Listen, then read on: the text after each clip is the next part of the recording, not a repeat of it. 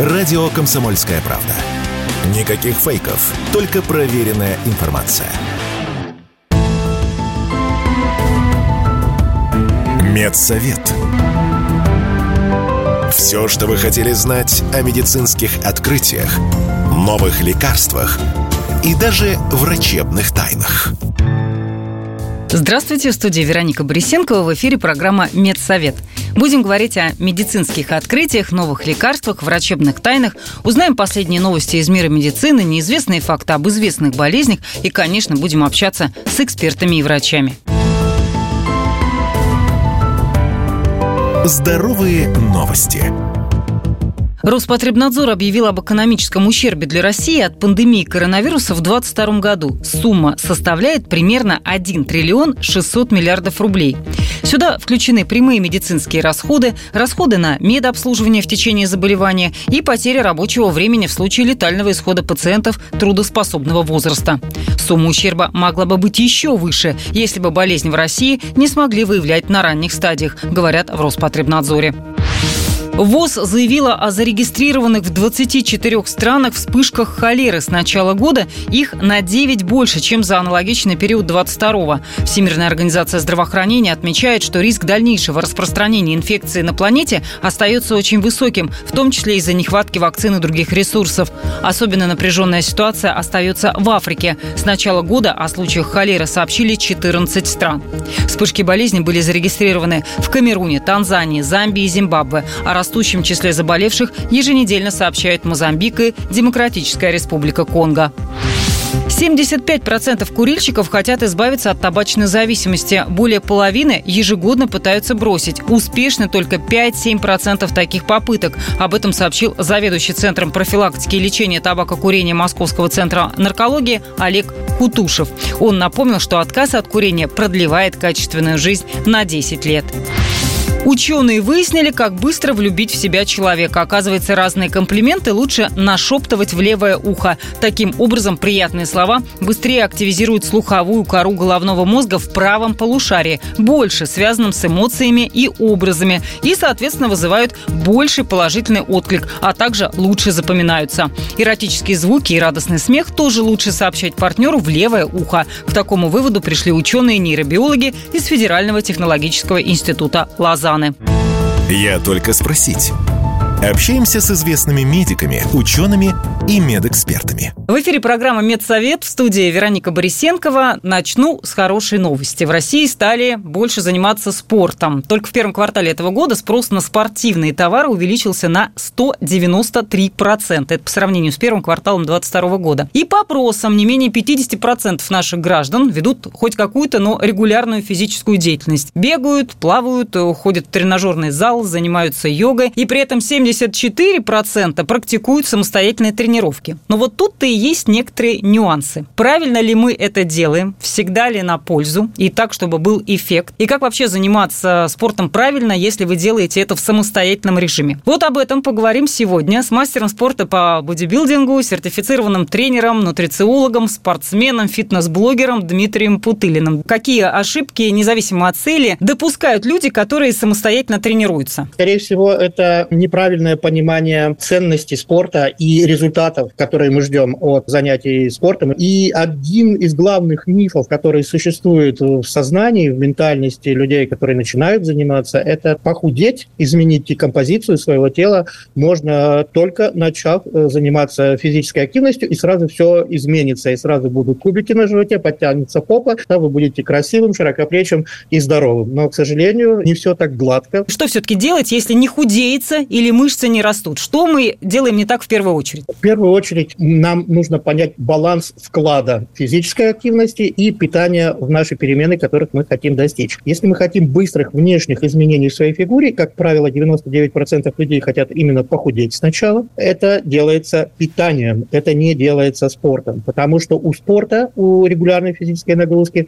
у фитнеса и у питания абсолютно разные задачи, потому что спорт – это долгосрочная инвестиция в здоровье вашего организма. Это укрепление опорно-двигательного аппарата, связочного да, это улучшение инсулинорезистентности, это долгосрочное увеличение мышечной массы, которое идет очень-очень медленными темпами, несмотря на мифы, которые существуют, что можно накачаться за два месяца, да, это нет, это все не так. Давайте дадим тогда какие-то полезные и практичные советы нашим слушателям. Вот а, ходим мы на тренировки, хотим и вес сбросить, и немножко рельефности прибавить. На что обратить внимание в питании? Человек, который хочет изменить себя и достичь максимально быстрых результатов, нужно немножко углубиться первым делом не в нутрициологию, а в физику, да, и вспомнить, что такое термодинамика и первый закон термодинамики а об энергии, что энергия ниоткуда не берется, никуда не девается. В нас должно поступать какое-то количество калорий для обеспечения нашей жизни двигательной активности, базового метаболического уровня, тренировок, повседневной активности. И если это количество энергии больше,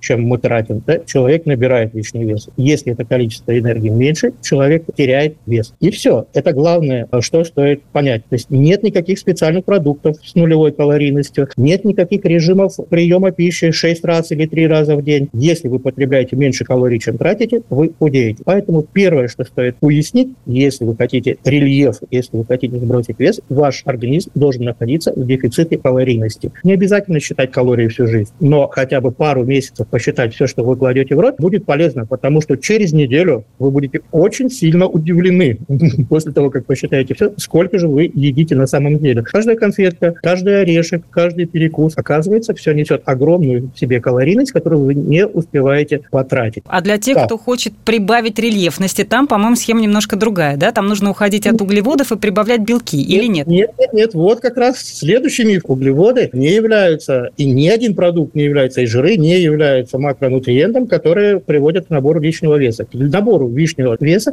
приводит только профицит калорийности. Обрезать надо не углеводы, а общую калорийность. А правда, что после 40 лет и после 20 лет снижать вес – это две разные истории? Сейчас век информации. И если мы, например, погуглим исследования, которые были в прошлом году по скорости обмена веществ, то узнаем, что метаанализы прошлого года говорят нам, что небольшое замедление обмена веществ начинает в общей популяции наблюдаться после 65 лет. Отдельная тема для разговора – спортивное питание и БАДы. Действительно ли они помогают во время тренировок, после них? Давайте я сразу скажу, эффективность как каких продуктов спортивного питания доказано, а все остальное нужно выбросить. Что нужно выбросить? Во-первых, якобы L-карнитин сжигает жир, не работает. Эффективность L-карнитина на людях с целью жиросжигания не доказана. Сейчас, например, есть модное течение коллаген. Надо пить коллаген, это помогает всему коже. Там коллаген доказано влияет только в редких случаях на людей с третьей там, или второй степенью артрита и никаким образом не помогает улучшить здоровье кожи и суставов у здоровых людей, потому что коллаген обычный белок, состоящий из трех аминокислот, который попадает попадая в ваш организм, он просто-напросто расщепляется у вас, как и любой белок, до уровня аминокислот, и уже организм сам решает, что делать с этими аминокислотами. Что работает? Давайте по делу сразу. Для людей, которые ходят в зал, увеличить э, физическую активность, э, стимулировать центральную нервную систему, суметь сделать на тренировке больше и с большей интенсивностью, это кофеин. В дозировках 0,3-0,6 миллиграмма на килограмм собственного веса. Вот такая капсула за 40 минут до тренировки. Если у вас нет противопоказаний от кардиолога, это нужно выяснить, то он поможет вам на тренировке с большей концентрацией и работать с большими весами, может быть более выносливым. Вторая доказанная и изученная, переизученная, скажем так, да, добавка – это креатин. Это та добавка, которая помогает запасы увеличить креатин-фосфата в ваших мышцах, делая сильнее вас для работы с отягощениями, но имеет еще массу положительных, условно говоря, побочных эффектов, вплоть до того, что даже улучшает когнитивные функции и хорошо работает на людей в возрасте. И третья добавка добавка, которую бы я порекомендовал, это сывороточный протеин, но только тем людям, которые не добирают белок из питания, регулярного питания. И я бы рекомендовал не переходить на порошковый протеин, да, пока вы точно не, не построите свой рацион таким образом, чтобы у вас аминокислоты попадали в ваш организм из полезных продуктов. Имеет ли значение для эффективности тренировок и результативности, за сколько до тренировки принимать пищу и через сколько после нее? Или это не так важно? Это не так важно, но есть всегда но. Если мы говорим говорим о силовых тренировках, перед тренировкой свой организм лучше наполнить и окружить тренировку углеводами. Я бы рекомендовал перед тренировкой за полтора часа, за час какие-нибудь простые углеводы, ну, там, не знаю, тот же банан, рисовые какие-то крекеры или что-то такое съесть, и какой-то простой белок. Не стоит перед тренировкой э, налегать на жирные продукты, и после тренировки не стоит налегать на жирные продукты. Поэтому правила очень простые. Да? Жиры перед, после тренировки уберите, они мешают усвоению. Это не значит, что это плохой продукт, да, просто ему нужно другое время. Перед перед тренировкой зарядите себя простыми углеводами, каким-то легким количеством белка, чтобы аминокислоты были в крови и не тратились в качестве энергии. Углеводы а после тренировки восполняют запасы гликогена в мышцах, это энергия, которая хранится непосредственно у нас в мышцах, в течение суток. Поэтому тоже критически не имеет. Поели вы сразу после тренировки, не имеет значения, либо немножко попозже. Понятно, что особенности организма у женщин и мужчин разные, в том числе гормональные, соответственно, сбрасываем вес мы тоже по-разному. Да, и да. жир скапливается по-разному у мужчин и да. женщин, и многие женщины не могут избавиться от такой насущной проблемы, как целлюлит. Вот. Во-первых, да, целлюлит – это не болезнь. Любая девушка должна сразу же это усвоить. Это особенности строения коллагеновых нитей именно в клетках женского организма. Да, они немножко по-другому устроены, поэтому мы можем видеть этот эффект апельсиновой корки. Не работают никакие щеточки, никакие гели, никакие мази. Это тоже нужно усвоить и порадоваться за свой кошелек. Каким образом мы можем справиться, э, избавиться от целлюлита? Нам нужно уменьшить жировую прослойку и увеличить мышцы, которые находятся под этой жировой прослойкой. То есть качаем ягодицы, качаем бедра, и при этом в рациональном, в осознанном дефиците калорийности находимся, снижаем жировую прослойку, и целлюлит становится менее заметным, менее видимым. Спасибо вам большое. Мы так много с вами развенчали мифов. Полезная была беседа с массой полезных советов. В студии была Вероника Борисенкова. Говорили с мастером спорта по бодибилдингу, сертифицированным тренером, нутрициологом, спортсменом, фитнес-блогером Дмитрием Путылиным о том, как правильно и, самое главное, эффективно заниматься персональными тренировками. Медсовет. Все, что вы хотели знать о медицинских открытиях, новых лекарствах и даже врачебных тайнах. В эфире программа «Медсовет» в студии Вероника Борисенкова. Говорим о медицинских открытиях, новых лекарствах, врачебных тайнах и в том числе узнаем много интересного из истории медицины. Медицинские истории. Отправляемся в прошлые века, чтобы узнать, как появлялись болезни и лекарства – за исследование этой болезни в разное время было получено три Нобелевские премии, но победить ее так и не удалось. Это малярия или болотная лихорадка. В год в мире ей заражается до 500 миллионов человек. Около полумиллиона – это летальные исходы. А по данным ВОЗ на планете каждые две минуты от малярии умирает один ребенок. От нее скончались Александр Македонский, Чингисхан, Святой Августин, Данте, Кристофор Колумб, лорд Джош Байрон и многие другие. Болотная лихорадка существует на планете более 50 тысяч лет. Самые ранние записи с упоминанием этой болезни датируются 2700 годом до нашей эры – в качестве лечения долгое время использовали полынь, но с открытием нового света появилось новое средство – кора хинного дерева. Она веками использовалась индейцами как жаропонижающее. Считается, что впервые в Европу кору хинного дерева привез испанский натуралист Бернабе Кобо. После этого слава о чудодейственности хинина разлетелась по миру, а на его экспорте многие европейцы сколотили состояние.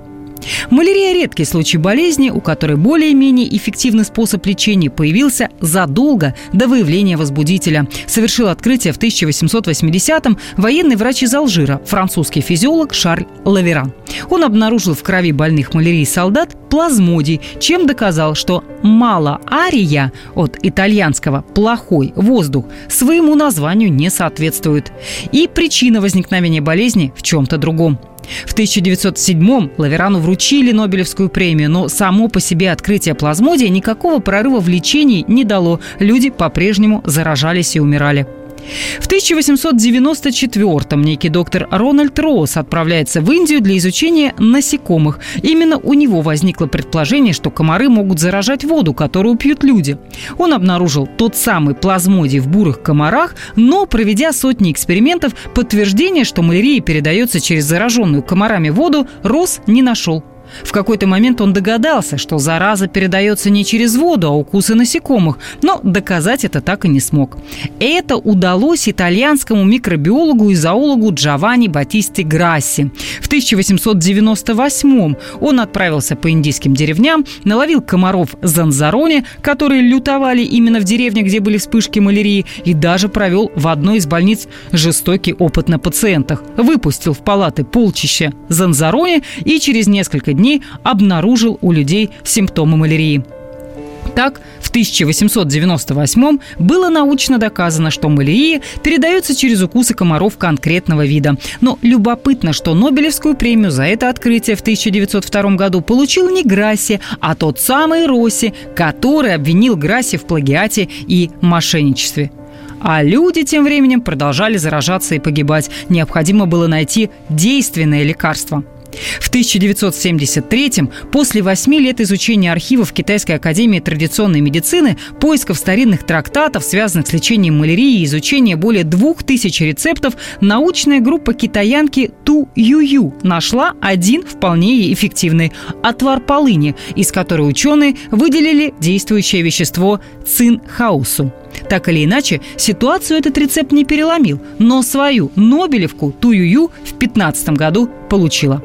Не изменилась ситуация с малярией и в наше время. Более того, даже усугубилась в связи с развитием туристической сферы. При этом препараты, позволяющие лечить малярию в современной медицине, есть. Но стоят они немалых средств, и в обычной аптечной сети их не достать. А самолечение исключено.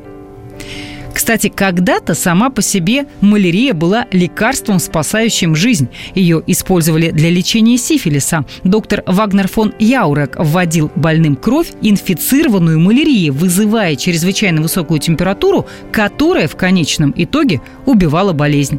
Яурек получил Нобелевскую премию за это лечение, и оно использовалось до разработки пенициллина. А мы продолжаем. Впервые в мире болезнь Альцгеймера диагностировали у 19-летнего мужчины. Медики утверждают, что этот случай переворачивает сложившееся представление о типичном возрасте начала заболевания. Тему продолжит Юрий Кораблев. Говорят, что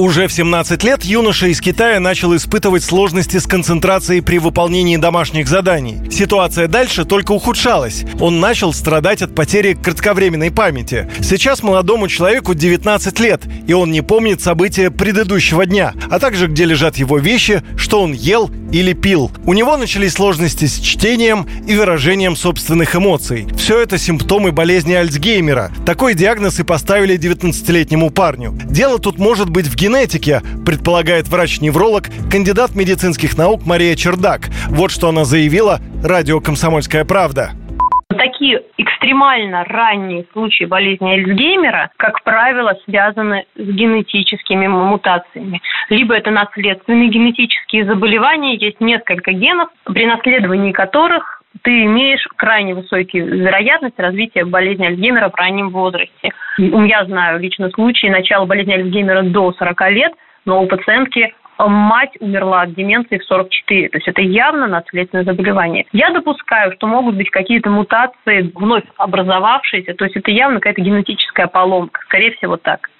Сегодня в мире 55 миллионов пациентов с болезнью Альцгеймера. Если тенденция не изменится, то к 2050 году их будет уже 139 миллионов. Но не количество случаев заболевания растет, а появляются усовершенствованные способы выявления болезни. Следовательно, статистика заболеваемости теперь больше соответствует действительности, отмечает врач-невролог Мария Чердак меняются подходы к диагностике. То есть вот в России Традиционно так сложилось. Долго болезнь Альцгеймера считали редким заболеванием, ее просто не диагностировали. Это не значит, что ее не было.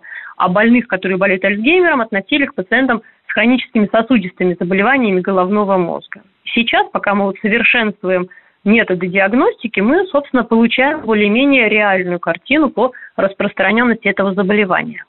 Как отмечают специалисты, первые признаки болезни Альцгеймера – это нарушение памяти, внимания, мышления и речи, а также апатия и раздражительность. И лучшая профилактика болезни – физическая и умственная деятельность, ведение активного образа жизни и хорошее настроение. Юрий Кораблев, Радио «Комсомольская правда».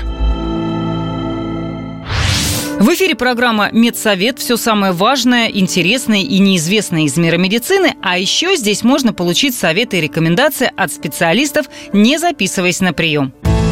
Без рецепта. Советы врачей, как сохранить свое здоровье и иммунитет.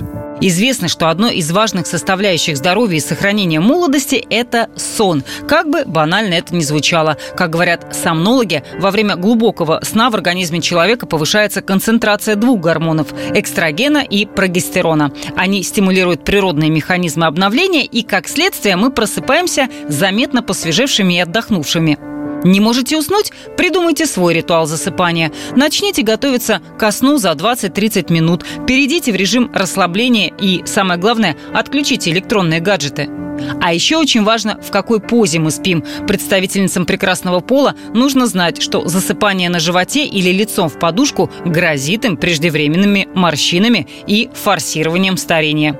Располагайтесь с удобствами, но обязательно на спине. А если вас мучают боли в пояснице, положите маленький валик под колени. Таким образом вы поддержите позвоночник в его естественном положении. Врач-терапевт Елена Смирнова уверена, что здоровый образ жизни – это не так уж и сложно. В первую очередь нужно наладить пищевой и питьевой режимы. Специалист напоминает, что взрослому человеку нужно примерно 8 стаканов жидкости в день, но в это количество входят все напитки и жидкие продукты, в том числе супы, чай, кофе. Попробуйте приучиться выпивать стакан воды сразу после пробуждения. Это позволяет быстрее проснуться самому и разбудить желудочно-кишечный тракт. Как компенсировать дефицит необходимых микроэлементов в организме, который может возникнуть из-за нехватки солнца? Многие сталкиваются с упадком сил и плохим настроением на фоне дефицита витамина D и гормона радости серотонина. Как советует эндокринолог Зухра Павлова, надо включить в рацион бананы и шоколад. В них содержится аминокислота триптофан, которая в организме превращается в серотонин. Поднимут настроение и улучшат самочувствие, по словам Павловой, зарядка и пение. Во время этих занятий вырабатывается окситоцин, еще один гормон счастья, который стимулирует синтез серотонина. Пользу принесут и другие радующие занятия – танцы, рисование, игра на музыкальных инструментах. С вами была Вероника Борисенкова, программа «Медсовет». Не болейте и будьте здоровы! Медсовет. Все, что вы хотели знать о медицинских открытиях, новых лекарствах и даже врачебных тайнах –